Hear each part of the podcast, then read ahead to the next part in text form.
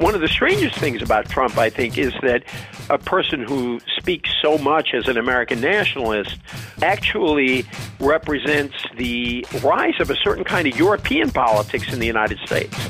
That's E.J. Dionne, Washington Post columnist and author of Why the Right Went Wrong Conservatism from Goldwater to the Tea Party and Beyond. I'm Rudyard Griffiths, chair of the Munk Debates, and welcome to the Next Debate podcast. Debate, the trouble is that most of the debate on these issues. We are debating an obligation we are already committed to. It comes after you and can haunt you. Any issue has caused me greater agony and anguish. We are standing at the threshold of a great evolution. Very serious issues. Let's get to the point.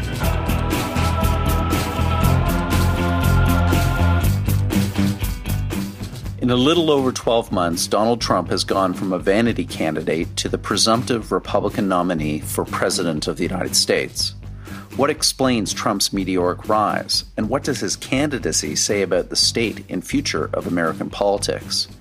E.J. Dionne, one of America's savviest political observers, is out with a big new book, Why the Right Went Wrong, that digs deep into the Trump political phenomenon.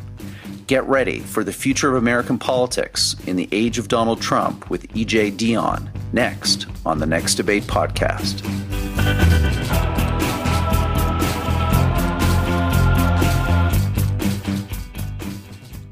EJ Dionne, welcome to the Next Debate podcast. Uh, great to be with you. Thank you.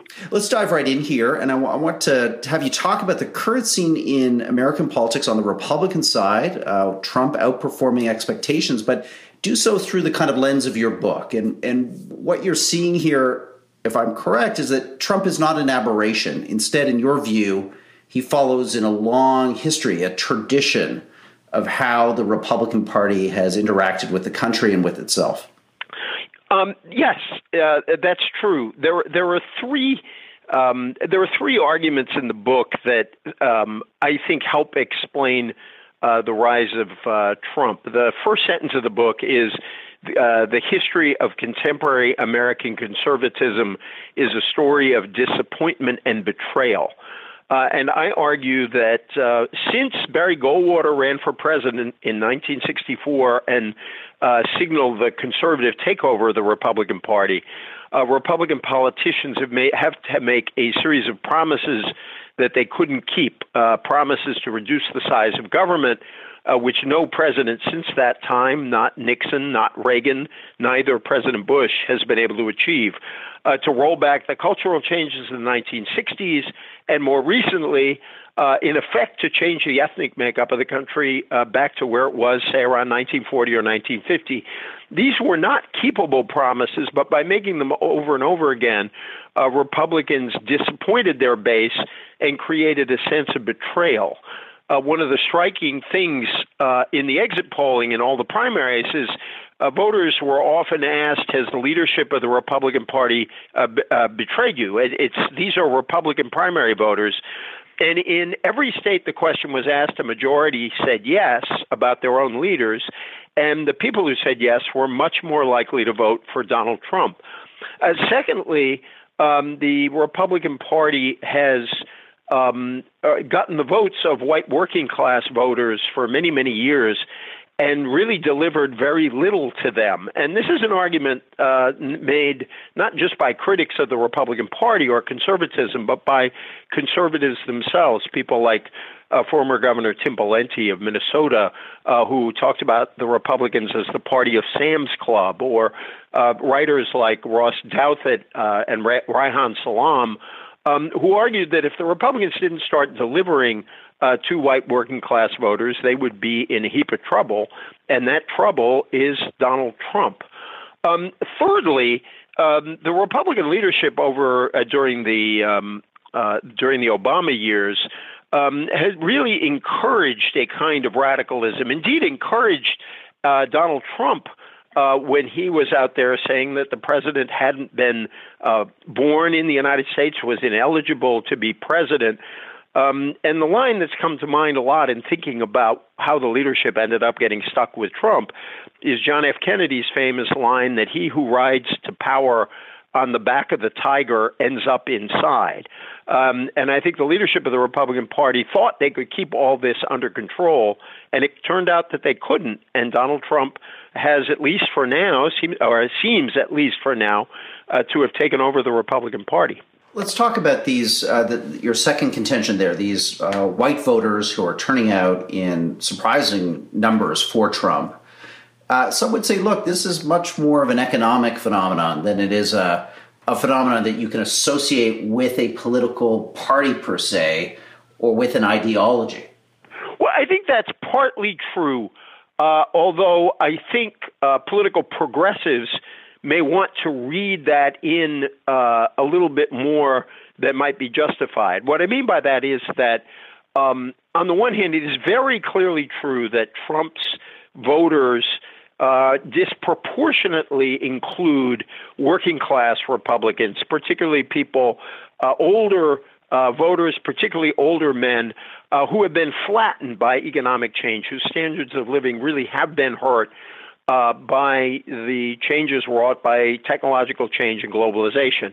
And so there is a very strong class element to the Trump vote, but that doesn't explain the entire uh, Trump vote. There's one study that shows that the average Trump voter's income may be as high as 70,000 a year or so. And so what are the other factors? The other factors certainly include opposition to immigration, including a trace of xenophobia, um, eh, or more than a trace of xenophobia. Um, uh, you know, opposition to what Trump constantly calls political correctness. Uh, you know, which is about racial reaction, which has been a force in the Republican Party uh, for a long time. Not exclusively in the Republican Party, but there was a backlash. Voters have tended to go Republican, and so that's an important piece of it.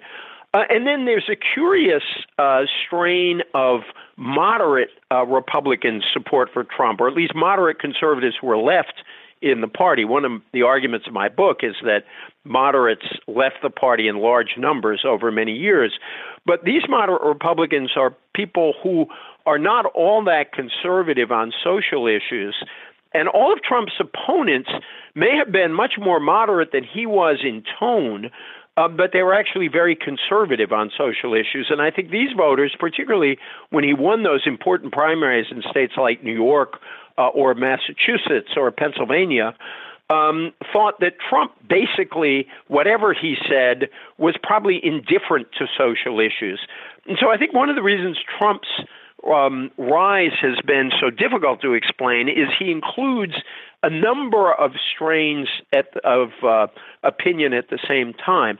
Um, you know, the last thing I want to say is sort of relates Trump to what's happening elsewhere in the world.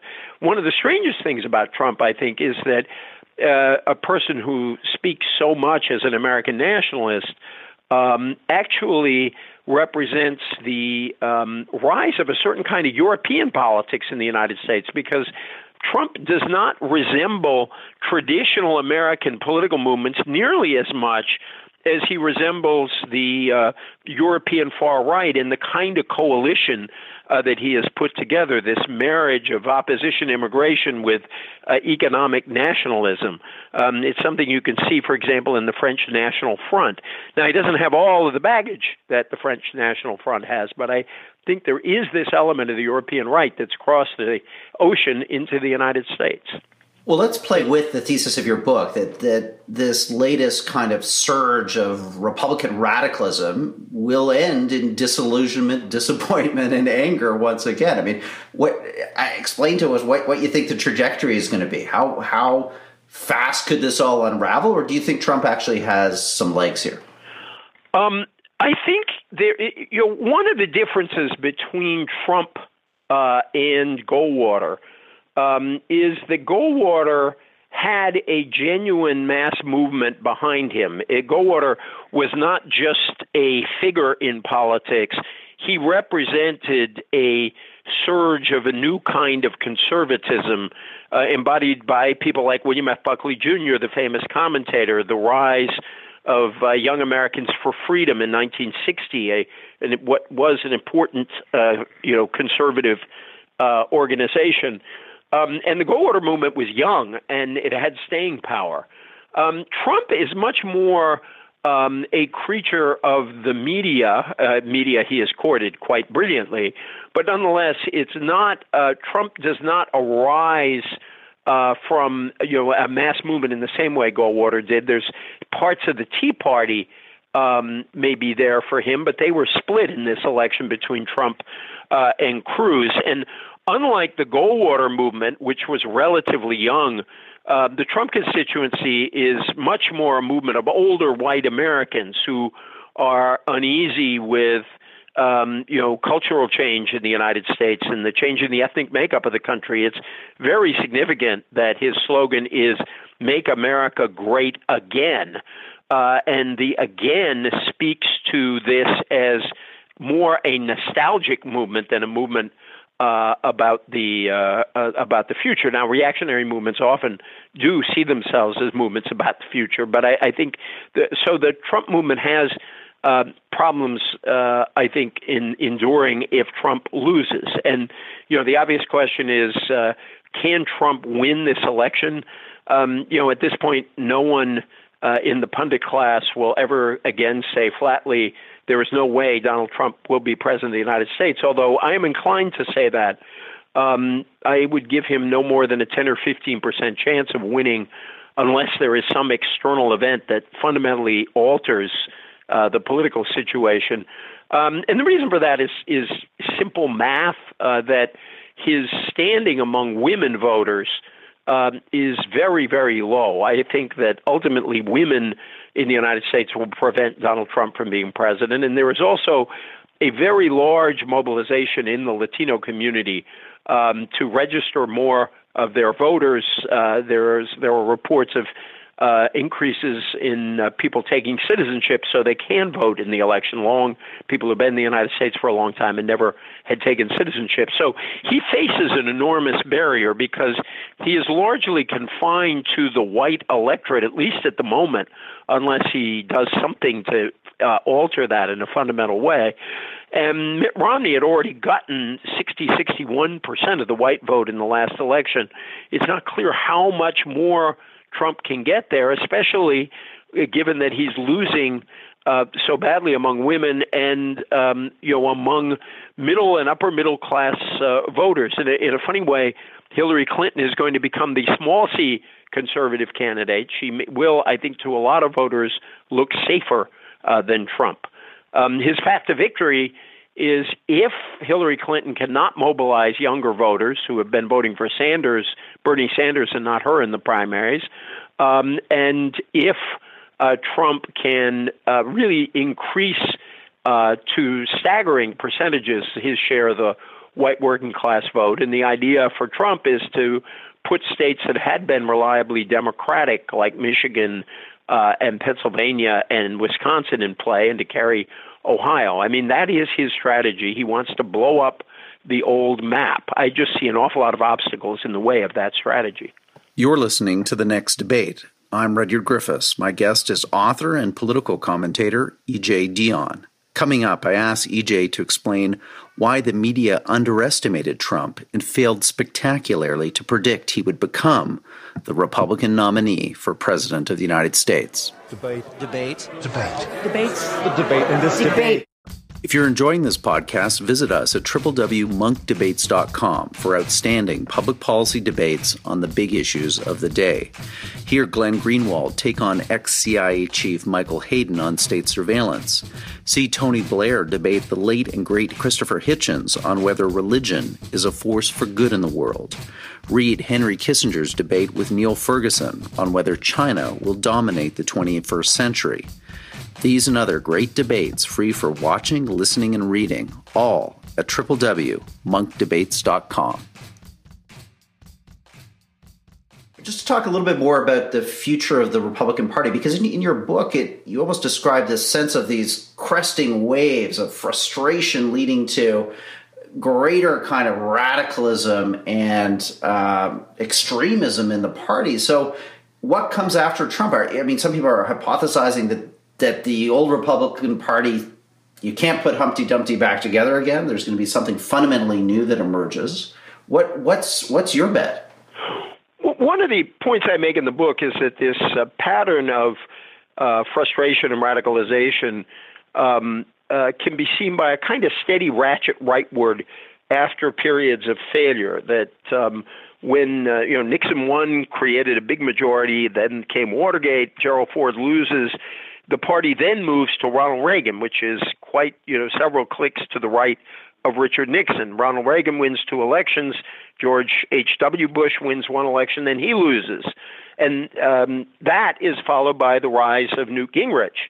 Um, and then George W. Bush loses, and that is uh, you know followed by the rise of the Tea Party, and now we have the movement to Trump. So the question is, how far, um, you know, how much further can this go? And I think if um, Trump loses, uh, this will set off a period of um, if you will, to use an old Vietnam War term, uh, agonizing reappraisal on the part of the Republican Party. Um, you know, in my book, I, I, suggest that conservatives might want to rediscover uh, what I see as the more moderate and Burkean conservatism of Dwight Eisenhower. Um, that they might try to rediscover moderation as part of conservatism, very much as Edmund Burke said it should be. Um, Burke warned against uh, rage and frenzy in politics, and uh, you know, Republicans and conservatives have been engaging in a lot of that these days.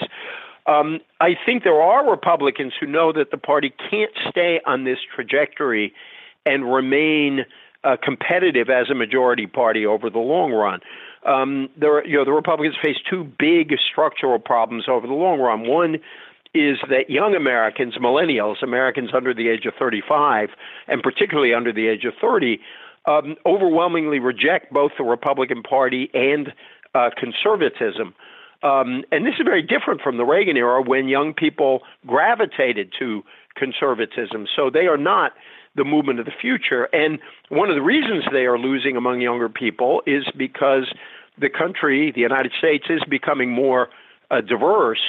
Um, and the Republicans have been very weak among African Americans, among Latinos, among Asian Americans, a group that once was quite sympathetic uh, to the Republicans. So they have to solve those um, those problems, and they have the additional problem, as Trump underscored, as the Trump campaign has underscored.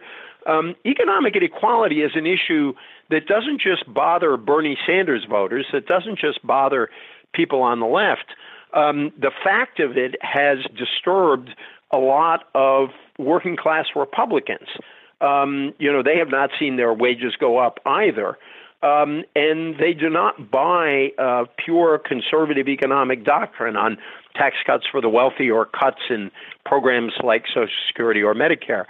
Um, so I think at both ends, the party is going to have to, um, and the movement are going to have to come to terms with these two big um, forces. Uh, you know, on the one side, uh, to come to terms with social moderation and an increasingly diverse country, uh, and on the other side, um, the problems that many of their own constituents face uh, in a new economy. Let's uh, circle back now to the question of the media. Um, you know, people have accused uh, the Beltway set, of which uh, you are a card carrying member, uh, to, that you're insensitive to the real dynamics in the country, and that uh, Middle America's suffering isn't internalized by. The Washington and bi-coastal elites. Do you do you do you accept that critique? Do you think that was part of the reason the media so profoundly underestimated Trump's appeal? I don't think that's why they underestimated Trump, but I do believe it's a problem. I, I've said for many, many years uh, that the biases of the media are not strictly political. Uh, they tend to be the biases of the educated upper middle class. And so I've joked in the past that the two people you don't want to be if you're confronting a journalist uh, is a union shop steward or uh, a an evangelical preacher. Um, and so I think there is, um, you know, and I, I, think we have not done enough reporting um, on, you know, what has happened to a lot of people in the middle of the country. Um, you know, it's not, we, we say the middle of the country, but in fact, there are plenty of communities on the coasts that have also suffered uh, in this new economy, whether you're talking about San Bernardino in California or my own hometown of Fall River, Massachusetts, an old factory town in New England that really has been hammered over a period of about 20 years. And there are a lot of places like that in America uh, that that uh, I think have not gotten the attention that they've deserved. You know, in terms of Trump, um, I think that the um, I, have defended the press uh, uh, in their belief that Trump would not win the nomination because there really was something preposterous about somebody coming out of nowhere with no actual uh, political experience, whose main occupation is being a celebrity. There's a great old James Carville line uh, that when you become famous, being famous is what you do for a living. And that's kind of what Donald Trump does for a living. And so there was a belief that um, the you know that the Republican electorate would eventually resist Trump, and uh, you know there, Trump himself has been quoted as uh, saying he never expected to do this well uh, himself. I, I also think that the Republicans, the other Republican candidates in this race, got involved in a kind of tragedy of the commons. In the end, uh, collectively, they all had an interest in Donald Trump failing. But in the early stages of the campaign, they all assumed that Trump would eventually fail. They wanted to pick up his voters, and so they were reluctant to go after Trump. Uh, and this allowed Trump uh, to rise and rise without the kind of early challenge uh, that might have derailed him. Uh, the best example is Ted Cruz, who began the campaign certain that he was the guy who was going to inherit the Trump constituency. And of course, uh, as and said all kinds of nice things about Trump, and eventually Trump turned him into, and I quote Trump, "Lyin' Ted." Um, and so I think that um, uh, I, I was kind of um, I was partly surprised at at the depth of um, I guess the the word is incompetence uh, among Republican leaders in trying to resist Trump. You're listening to the next debate. I'm Rudyard Griffiths. My guest is author and political commentator E.J. Dionne. Coming up, I ask EJ for his take on what the rise of Donald Trump as a political phenomenon says about the future of American politics. Debate. Debate. Debate. Debates. The debate in this debate. debate. If you're enjoying this podcast, check out my exclusive interview with EJ Dionne in Canada's national newspaper, The Globe and Mail. Log on to www.globeandmail.com for thoughtful commentary and analysis of the issues and debates driving the public conversation. Again, that website, www.globeandmail.com, Canada's national newspaper. In our remaining moments, let's let's turn to the Democrats and um, what your book says about their strategy and their prospects in this campaign, but more importantly, going forward from here? And, and specifically, do you think if they were running anyone but Hillary Clinton, they would be running away with this race? Uh, it's possible that, you know, I mean, we will be, it looks like, producing uh, two candidates with extremely high negative ratings to run against each other. Um, you know, and this is I think, in contrast to, say, the Obama McCain race in particular, where I think both Obama and McCain had relatively uh, positive ratings. Um, the you, there are you could imagine, for example, if uh, if Obama could run for reelection, would he be running away with this race? Perhaps, but I think it's also important to realize that um, ideological, uh, you know, partisan polarization means that it's extremely difficult for a candidate of either party uh, to get much below 45%. I mean, if you look back, um, yes, uh, the Republicans in 1992 um, and 96 got below that, got in, uh, got, Bob Dole got uh, 41% in 1996. Uh, George H.W. Bush got 38, 39% uh, in 1992, but that was with Ross Perot on the ballot. Um, you know, since uh, 2000, um, the Republican candidates have hovered uh, between 46 and 49 percent, and the Democrats uh, have hovered between, I think it's 48 percent and 53 percent. Um, so I think uh, there is already so much guaranteed vote for the nominee of either party um, that I'm not sure anybody, including President Obama, would be uh, running away with it at this point. But it is going to be I think, a an unusually negative campaign because I think Trump knows that a lot of his votes, if he gets them, are going to have to be anti-Clinton votes, and Clinton knows that a lot of her votes are going to have to be anti-Trump uh, votes. I suppose the warning is turn off your television sets to American political advertising. it's going to be intense. And just finally, if you think not just about your most recent book, but you know the writing and the reflection that you've been involved in now for a number of decades about American politics, are you are you fundamentally optimistic about where your polity is headed and its potential? And do you think people are maybe overreacting in the moment right now to this this surge by Trump? And as you said, the prospect of two might be fundamentally unpopular politicians squaring off against each other in an era of voter apathy, anger, and disengagement. You know, I have uh, joked that I am a glass one tenth full person. That I have a, I, I uh, believe in hope as a virtue and, and tend to be optimistic. I, if I may borrow from your politics, I really do believe in sunny days, and I think, um, you know, ironically, we have this political crisis happening at a moment when, in fact, the country is not in terrible shape. We do have these terrible inequalities. We do have communities that are suffering that need to be lifted up.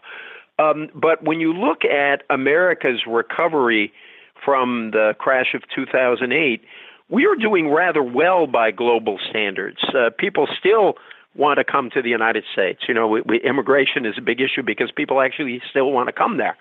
Um, and I think that, you know, uh, in the sort of constellation of power in the world, there's a lot of talk of American decline, but I think that uh, the United States has a lot of staying power in the world. So I think there are a lot of fundamentals about the United States that are still strong.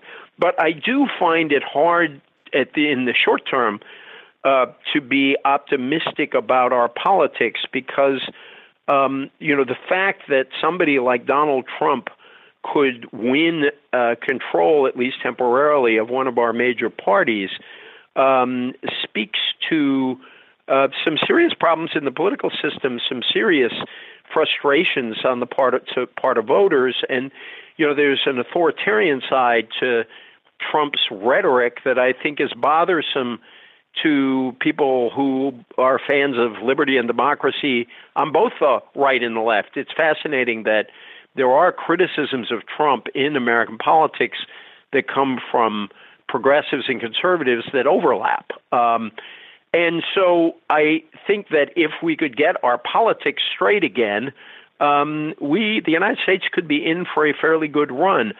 Uh, if Trump loses, I think there is a period of reflection that might put us on a different path. Um, but we're going to need some fundamental break uh, with the kinds of um, you know extreme divisions we've seen in the country, um, you know, pretty much since the Iraq War. Uh, and so I think we are going through a rough patch. And uh, you know, I'm with Churchill. Americans, you know, who said Americans always do the right thing after first exhausting all of the other possibilities. Uh, but at the moment, uh, we're spending a lot of time trying to exhaust all the other possibilities. EJ Dionne was my guest today on the next debate.